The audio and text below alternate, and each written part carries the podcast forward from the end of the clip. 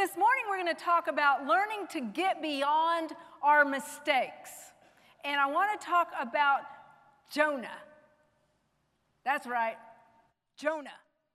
You're like, seriously, Marty? Jonah and the whale? Yes, yes, I am very serious. Because you know what? I think we always see Jonah and the whale as the baby's room, the wallpaper that we did. And Jonah's like on top of the whale and he's on top and he's going, hey, y'all. Well, it wasn't quite like that. You know, I think a lot of times we just think, oh, it was like a little cartoon story. No, honey, this really happened. It's mind boggling. And the problem is, is that he had made a mistake in his life. And mistakes are the price tag of a well-rounded life. That is, if we learn from them. Well-rounded life. You like that? Okay, so that's what I want to talk about this morning was Jonah was in a situation where he ended up disobeying what God had ordered him to do. But yet in it all, he ended up making a decision and he renewed his commitment with God. And he gets himself back on track. And so, you know, it's not about the wallpaper. It's much more about what really happened, and there's a depth message there. And that's what I want to unpack for us today. So, your first point is your calling is bigger than your mistakes. Just think about that for a minute. Because do you know how many people think that they can never really get back to God after a mistake? People really think that their mistakes define them forever. Well, it's just not true. Who are those chosen special people anyway? Who are they? You know, the Bible says in Matthew 22 14, it says, Many are called, but few are chosen. I used to read that and think, what does that mean? Many are called, but few are chosen. Well, do you know who the chosen ones are? The ones who respond to the call. The ones who, when God put something on their heart, they said, Yes, Lord. And God just so happens to take that quite seriously. When we say yes to the Lord, He means it. We may mean it at the time. I remember when I said my fire escape prayer, I kind of rolled away from that and go, I don't know if I'm going to live any differently, but I might try. I'm going to try. I'm going to try. I'm going to try. And you kind of walk away and you, and you don't really know the holy shakedown that's about to come. You don't really understand what God might take you through to get you to this place where He can even use you more in your life. I mean, we kind of say that prayer blindsided. I know I did. In fact, I walked away from God after saying that prayer going, Well, glad I got that taken care of. No plans for a big old holy shakedown. Did not know at all what was coming in my life. You know, here's the deal. When we make that decision to follow God, he takes it very seriously. In Revelation 3:16 it says, "Because you are lukewarm." Now he was talking to believers right here. "Because you are lukewarm, neither hot or nor cold, I'm about to spit you out of my mouth." Well, Jonah got to find out what that was really like. yeah. Yeah. Yeah. So, in other words, God takes it seriously when we say, Yes, Lord. I will follow you. so there goes the commitment. It's all starting. The book of Jonah really represents a story of grace, praise, thanksgiving, deliverance, and a renewed hope in God. It's about a foolish prophet who had a prophetic mission where his choices would teach many throughout the history of mankind. He was called to preach to Nineveh. Now, Nineveh was a city that was considered to be a heathen city. What does heathen really mean? I know, I didn't even understand it until I started reading the Bible. I go, heathen, heathen, who's heathens? It's really people that are just non Christian. So that's what Nineveh was. Nineveh was a city that represented Israel in the good old times in a bad way. So these were people who did not follow God. And so basically, that's what he was tasked to do.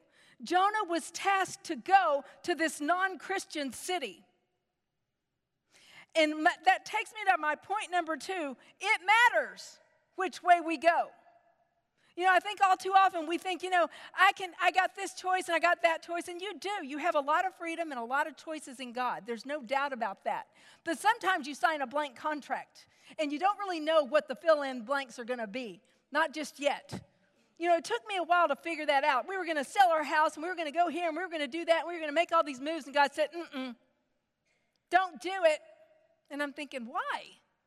I, I, want, I, want, I want a smaller house. This house is too big. Blah, blah. You got all these things that sound really smart on the inside, but God's like, uh uh no. You're like, wow, why am I feeling like this? And you begin to question, Lord, okay, this must be you. So Jonah's going through that. So Jonah chapter 1 through 3 says, The word of the Lord came to Jonah, son of Amittai. Go to the great city of Nineveh and preach against it because its wickedness has come up before me. But Jonah ran away from the Lord and he headed for Tarshish. He went down to Joppa, where he found a ship bound for that port. After paying the fare, he went aboard and sailed for Tarshish to flee from the Lord. Jonah didn't want to go. He was rebelling against God. He jumped a boat ride in Joppa and said, Sorry, Nineveh, I'm going the other way and he ignored God's call. Now, the inside story when anyone was called to this prophetic type gift, they were not necessarily well liked people. The prophets were known for telling the truth, they were known for coming up all up in your face and telling you how it is. They were not necessarily popular. Many of the prophets were even depressed at times, thinking, Nobody loves me, nobody cares. Uh, my life stinks. Uh, so I could see Jonah going, I'm going the other way. I'm not going to go talk to those people in Nineveh. To be honest, in his mind, he's thinking every time I've talked to them, they're not listening, they're not changing. You know, and God is just like gonna have grace and mercy on them. And I don't wanna have grace and mercy. Those people are mean like your teenager says. They're so mean. I would probably even say that. They're mean. I don't want to go. And I don't want to give them grace and mercy. They mistreat the prophets. I could see all of that going down. The thing is, is this was not Jonah's call to make that decision. It was God's call. His life was really not his own, but he thought it was. You know, here's the deal when people are rebellious, they're so difficult to reach. Jonah would be actually recalled by Jesus when Jesus would speak to rebellious people. In, Luke 11 29, it says, This is a wicked generation. It asks for a sign, but none will be given except the sign of Jonah. Well, if Jesus was going to bring that back up, then that means it all happened for a reason. The sign of Jonah was mentioned four more times. Because here's the deal God was making a, a, message of these people and making a message of his choices. So the story goes on. There's Jonah on the ship going the wrong way and suddenly, this horrific storm comes. So bad, it's rocking the boat every which way, and the shipmates on the boat are going, What in the world is happening? They start throwing cargo overboard because they're trying to survive this storm. Now, Jonah's asleep down in the bottom of the ship, and he's just like not weary at all. He's got it going on. But yet he had a little conversation with those shipmates earlier and kind of made a comment that he served a holy God and that he was going the wrong direction. So they began to start thinking, I wonder if something's up with that. They were getting a little suspicious. So they started praying. And they decided together that they were going to cast lots and figure out what was going on. So they cast the lots, because that's what they did back then. And the lot fell on Jonah. Uh-oh. they were like, go get him. Jonah comes up, and they go, Jonah, dude, what in the world have you brought on us? Oh, this is me, and he admits it. He admits it.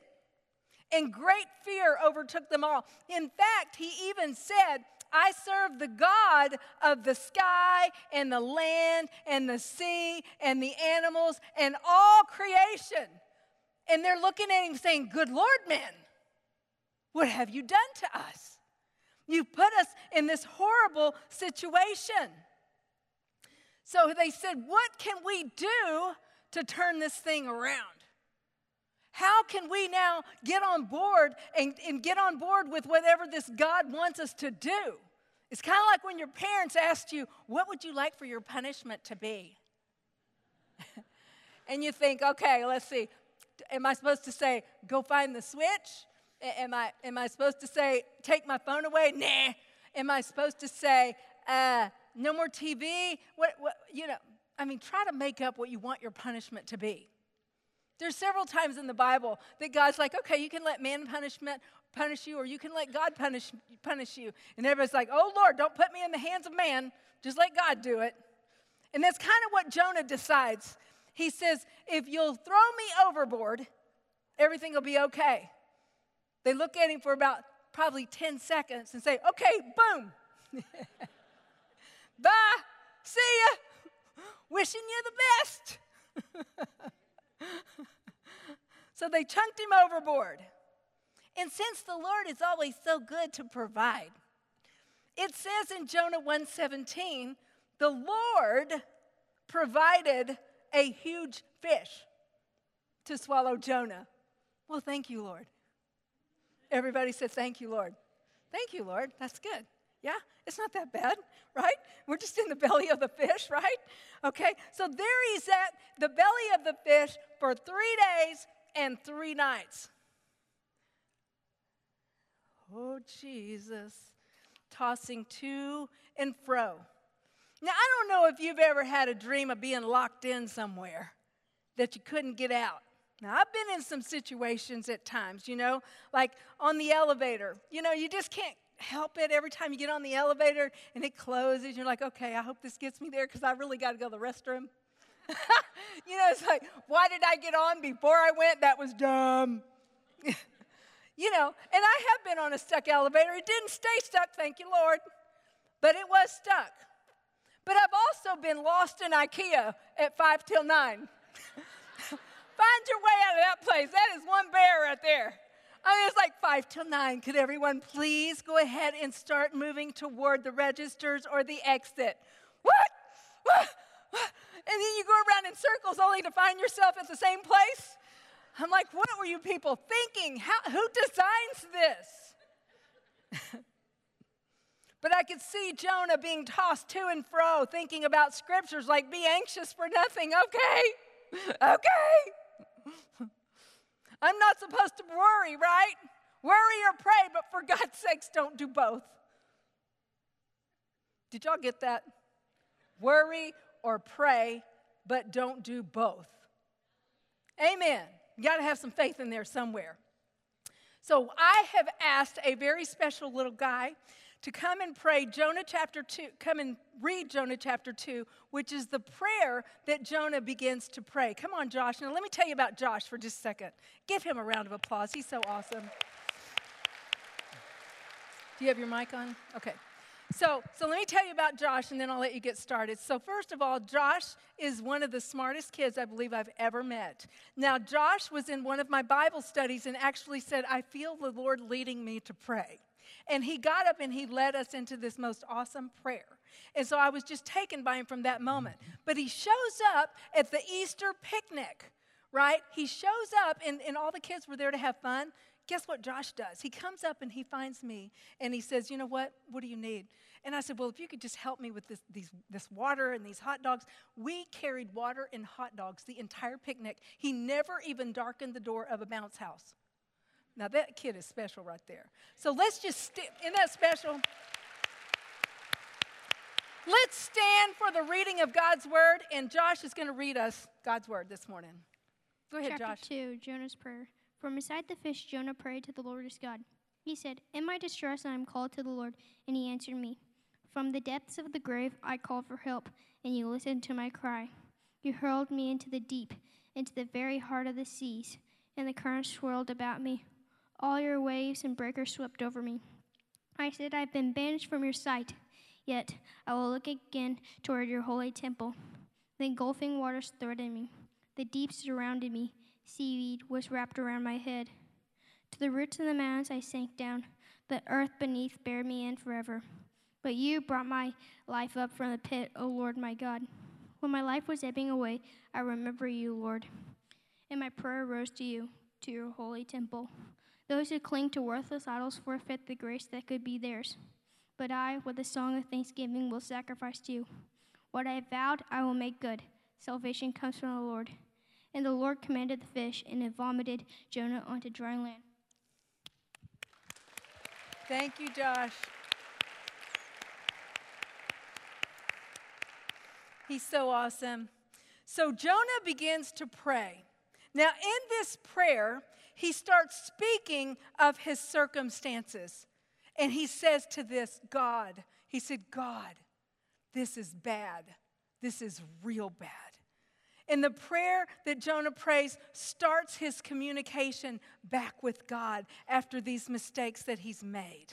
In other words, he says, God, you got my full attention. I'm not running anymore. And he finally realizes, God, you are all that I need. And he admits that his problem has come upon him because of disobedience. And he starts speaking of the waves, and he doesn't even say the waves of the sea. He says, God, your waves, your waves. And he starts seeing God as the dominating force in his life. He starts looking at God again. And he wasn't, you know, the belly of the fish is not a good place to live, like at all, okay? I mean, can you imagine seaweed wrapped around you? Can you imagine complete and utter darkness and you're tossing about to and fro and yet you're trying to have a conversation with God and get things right? The belly of the fish was not a good place to live, but it was a great place to learn. Suddenly, everyday life things go bye bye. Everything that you worry about every day loss, grief, loneliness, money woes, my relationships stink all of that, it's like, means nothing. Your circumstances, nothing. You know, things that would never change that you were whining about, you know?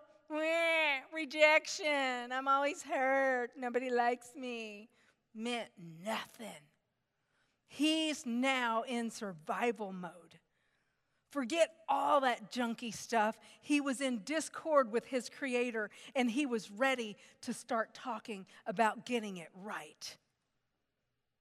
The Bible refers to Sheol, which means grave, or in this case, the depths of the sea. In other words, he was scared to death. He thought in all of his heart that he was going to die. He was even saying, My life is ebbing away. He felt it coming closer to death. Ebbing away means that you have no more hope left. And the deal is is Jonah was not unfamiliar with the Bible. No, he, he even knew about the sea monster Leviathan. I don't know if you've ever read about him. He's mentioned in Job, he's mentioned in Psalms. And this was a big sea monster looking thing that looked kind of like a dinosaur and slash crocodile. I got us a picture of one that you, yeah, woo, Jesus. For all we know, he's getting tossed every which way, and he's thinking, This is what I'm inside. It ate me. Ugh. I mean, that's bad. So he's thinking that Leviathan has eaten me, the sea monster, because they always talked about Leviathan is the one that's going to eat you if you get out there, you know. It was like the word on the street. This forced him to think on God's dominance in every way.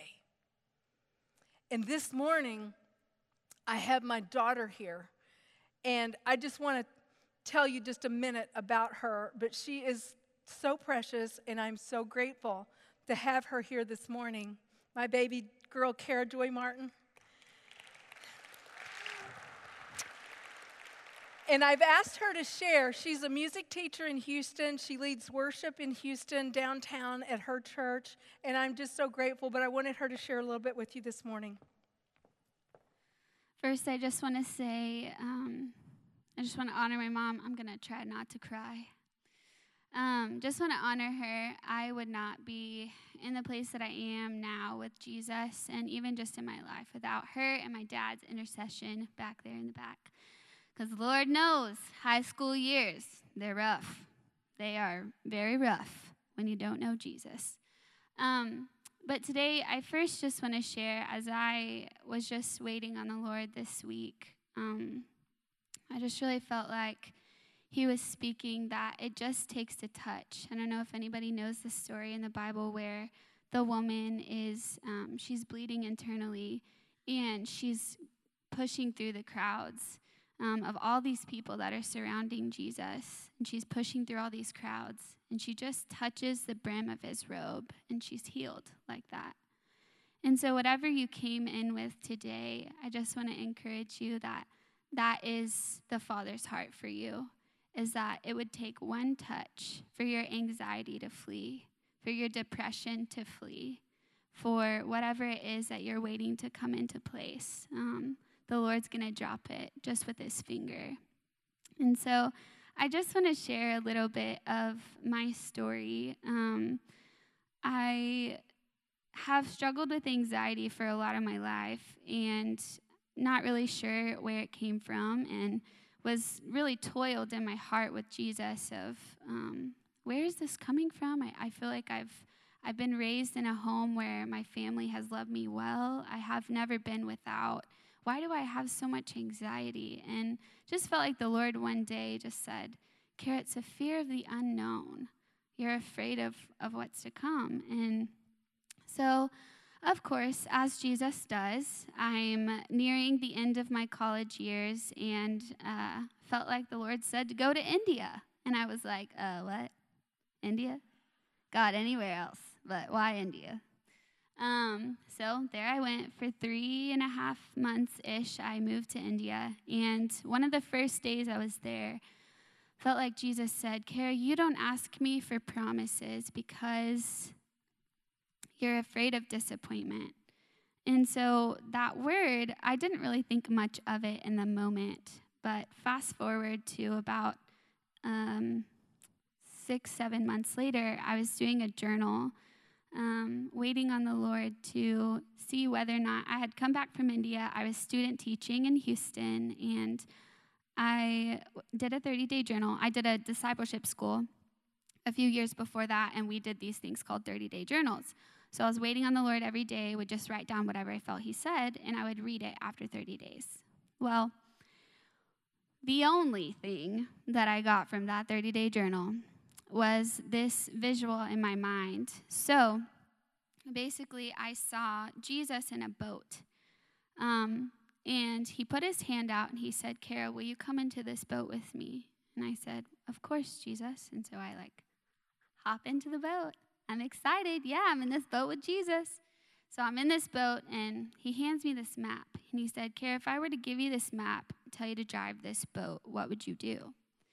And I was like, well, Papa God, I would have no clue what to do because I don't know how to read a map. That's why I have an iPhone for my GPS. And two, I definitely don't know how to drive a boat. I know how to drive a car, kind of. Can ask my dad about my driving. Serious. Uh, but uh, in all reality, I had no clue. And so he said, I want you to give me your map and I want you to let me drive this boat and I want you to rest in the back of the boat. And I thought, wow, okay, like the Lord's just to take me wherever I'm to go. Everything's to fall into place. At the time, didn't have a job because, again, I was praying about going back to India or staying in the US. And I, I felt like in that moment, the Lord gave me the choice of whatever you choose, I'm going to bless you. So I chose to stay home, and it sent me. So, meanwhile, God speaks this rest and this stillness over my heart. But starting from there, it was just an endless toil of anxiety. So much anxiety, so much fear of the unknown. Um, and the Lord, I can stand here now today without giving all of the details of everything the Lord sent me on a journey of knowing Him. I think when I went to India, I scratched the surface because I was on a team of 25 people I had never known before, all extremely um, radical in their beliefs of who God was and the, the miraculous. I mean, I saw crazy things happen. I saw people getting um, healed from demonic oppression. I saw people's arms healed. I saw somebody's leg grow out. Like just ridiculous, crazy things that you read in the Bible, and you're like, eh, I don't think that's true. And then you see it happen. You're like, okay, I guess it's true. So, all of these things, and and yet I had this place in my heart that didn't fully know and believe in who Jesus was. And um, and so he's taken me, I mean, I did know him, but there's a depth I didn't know of him. Um, and so walking through this past, man, I guess it's been 10 months, it's really crazy because the Lord has given me some dreams that have literally spoken all about faith, which is believing in the unseen. Um, and so it's just crazy the way that the Lord pulls everything back together. Um, but I can confidently say that after walking through this season of my life, I've learned to be like Mary, that sat at Jesus' feet and had that rapport with him, um, that learned every movement of his heart, every whisper of his voice, um, everything he says, his nature, his character. He's so for us. He's so incredibly good that we, I haven't, I'm 24 years old. I haven't scratched the surface um, of, of who he really is. But I can say from walking, and anybody that has walked in anxiety, you know that it's not an easy, it's not an easy thing to walk through at all waking up with your whole body shaking, wondering, like, Lord, please, I know that it's just a touch and you can heal me. Why? Um, but it's in his kindness that he releases his character, who he truly is. And so today, I think the thing I want to leave you with um, more than anything is that you would be inspired and encouraged to sit at the feet of Jesus, whatever that looks like for you that looks like opening your Bible, maybe for the first time in a long time, or you open it every day and, it, and it's hard to really connect. Um, my heart, and I, I literally was crying as I was praying this this week, and out of just like an overwhelming emotion of the Father's heart that each person would be touched by who He is, um, who He says He in, is in the Bible is true. And how I want to relate this back to Jonah is I think that if Jonah fully knew the character of God, if he really knew his nature and how good he was, I think he would have responded differently. And he would have chosen to go to Nineveh out of a place of, God, I know you're good, and you work the things together that we don't understand. Um, so, yeah, I think one last thing that is a promise to each of us is that every tear that we sow into, we will reap songs of joy. So we know that as we walk in trials and tribulations, um, it is for the glory that's set before us. It is for the joy that is set before us. And even yesterday, as I was spending time with God, I was crying and crying and crying as usual. And I'm just a very tender person. But I'm crying and I'm like, Lord, I'm weary of crying. I'm sick of crying. Please take it away. I'm sick of crying. But I felt like the Lord so gently was just like, Kara, I will never be tired of your tears because they are sowing into the joy that is set before you.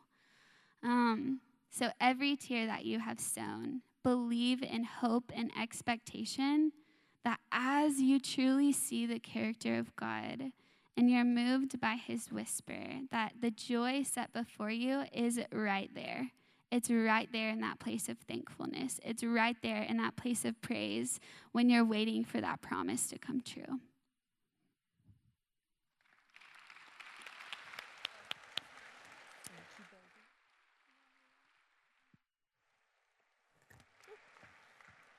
She is so sweet and she's precious before the Lord, and I thank God for her. I thank God for her life. Um, she just shares with such an open heart.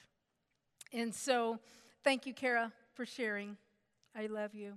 Well, you know, when I had her, God told me, He said, I'm going to really use her in the kingdom. Well, those first few years, it's like, oh, Lord, if I could just get her through high school you know and then but when she was born and they brought her to me and she had this red hair i was like oh my lord nobody's got red hair. What happened? And god told me he said think it not strange i designed her with flame. I said well you sure did. And she has been she has definitely been a flame for us. So thank you for sharing. So point number three jonah begins to thank god. Jonah begins to thank God. Now, he's still at this time inside the belly of the fish. Jonah 2 9 says, But I, with shouts of joy and grateful praise, will sacrifice to you what I have vowed I will make good. And he declares this one last thing that I will talk more about in just a second. I will say, Salvation comes from the Lord. A, he wants to be saved from this mess. But I believe at this point in time, he's had this new revelation of how important salvation is. How important the message is that God had put in his mouth, and how important it was that he reproduced this wisdom and knowledge and faith that God had put in him. So Jonah thanks God. Faith is developed during doubt. That's when you develop faith. He thanks God not because he's out of the belly of the fish. He thanks God because he's still alive and he's still breathing. Jonah concludes that God is merciful and forgiving. And he gets this beautiful image of how God loves to save people. And that's because of where he's at merciful while still in the fish. God responds finally to his faith and not his fear, and everything begins to turn around. The fish ends up spitting him out right near Joppa on dry ground. On dry ground near Joppa, the same place where he had made the decision to go the wrong way. And he's saying, I'm giving you a brand new chance. I put you on dry ground after three days in the belly of the fish, being tossed every which way, and I'm going to give you a chance to choose it all over. Can you imagine what that was like when he got spit out?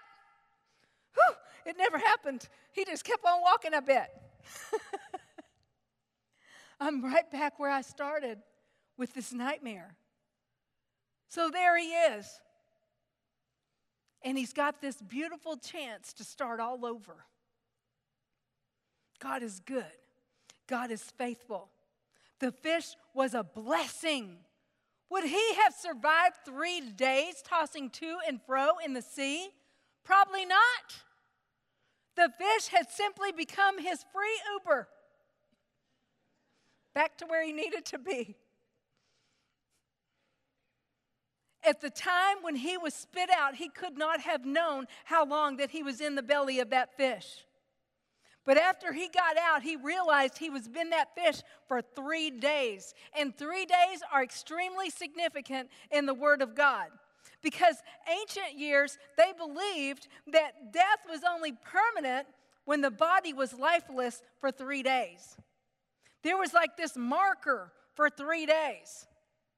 And three days are still very significant. Biblically, three days, well, Jesus rose on the third day. Esther fasted for three days. Jonah preached in Nineveh for three days. Really, three stand for wholeness, completeness, perfection, and fulfillment. And so there's Jonah now in this safety zone, renewing his commitment to God, and he sees the mission with brand new eyes. Now he goes into it, he wants to save Nineveh because he's happy. He still kind of goes down the road in a little bit in chapter 3, but we're not going there today. but there are over 90 scriptures throughout the Bible that says salvation belongs to the Lord. So, do you know that God has really put a timetable out? When we make a commitment to God through salvation, there is a timetable on when He's going to deal with each and every one of our hearts. There is a timetable on how He's going to use you to make a difference in hearts and lives around you. There is a timetable, and you're in it, and you need to jump in and get on it. And some of us get a little lackadaisical about our calling and think we're not really called to make a difference. Well, you are. Many are called, few are chosen. The ones that are chosen are the ones that went, the ones that responded. Salvation is precious to the Lord. And even though we don't want to do things that are difficult, that are outside of our norm, that may be a little bit uncomfortable, just walk up to somebody strange and say, I think I'm supposed to pray for you. Oh, what? What? I don't want to be a weirdo. Why not? You got anything better to do? You might as well be.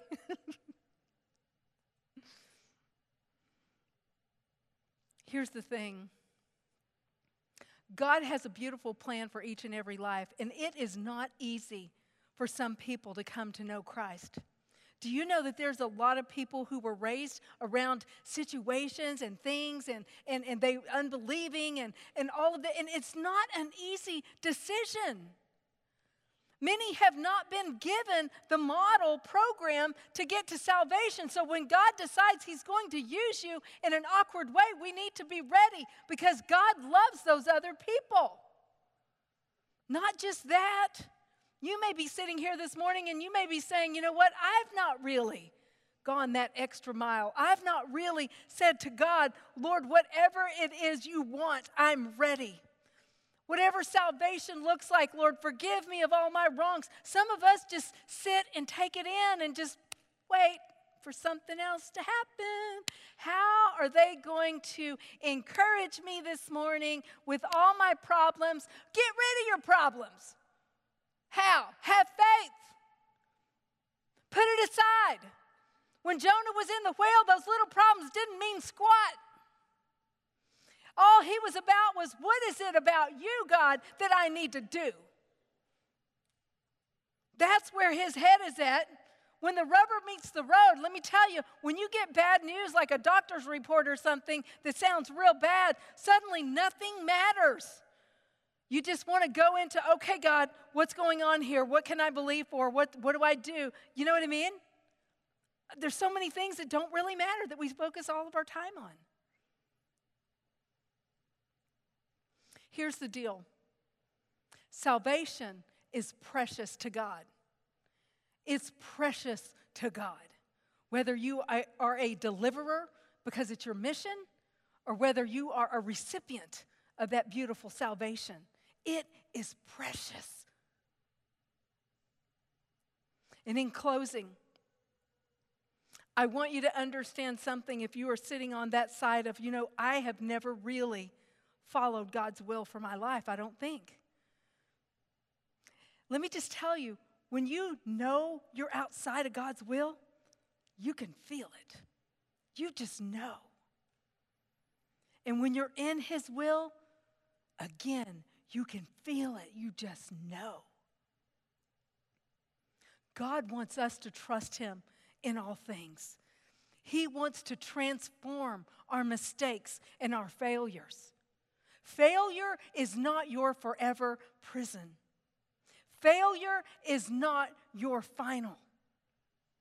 Proverbs 24 says, The righteous fall seven times, but they rise again. Micah, Micah 7 8 says, Do not gloat over me, my enemies, because I will rise. I don't care where you are this morning. I don't care how you got there. I am telling you that God has an awesome and a beautiful plan for your life.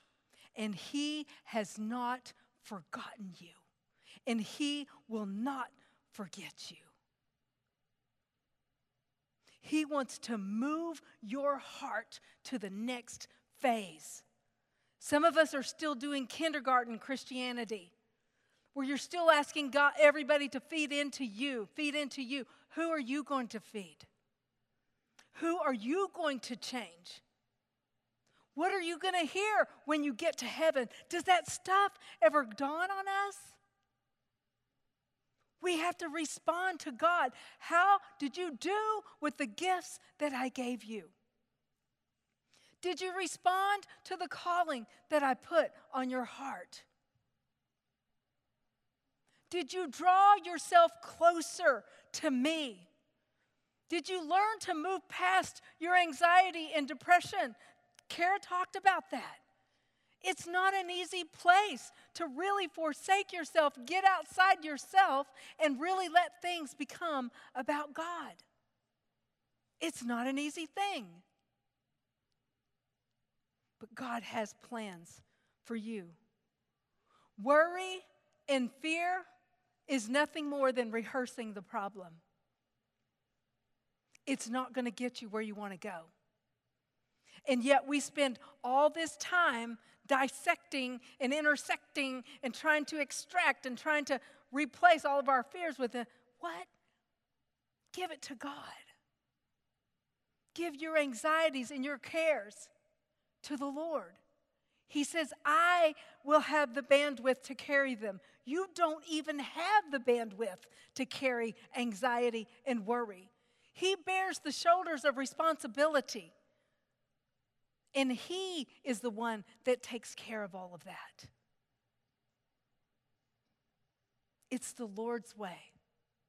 It's the Lord's way. And you know, we just think that we have got to figure everything out before we can go and pursue the good things that God has for us. That is just not true. You do not have to have everything figured out. He takes you right where you are.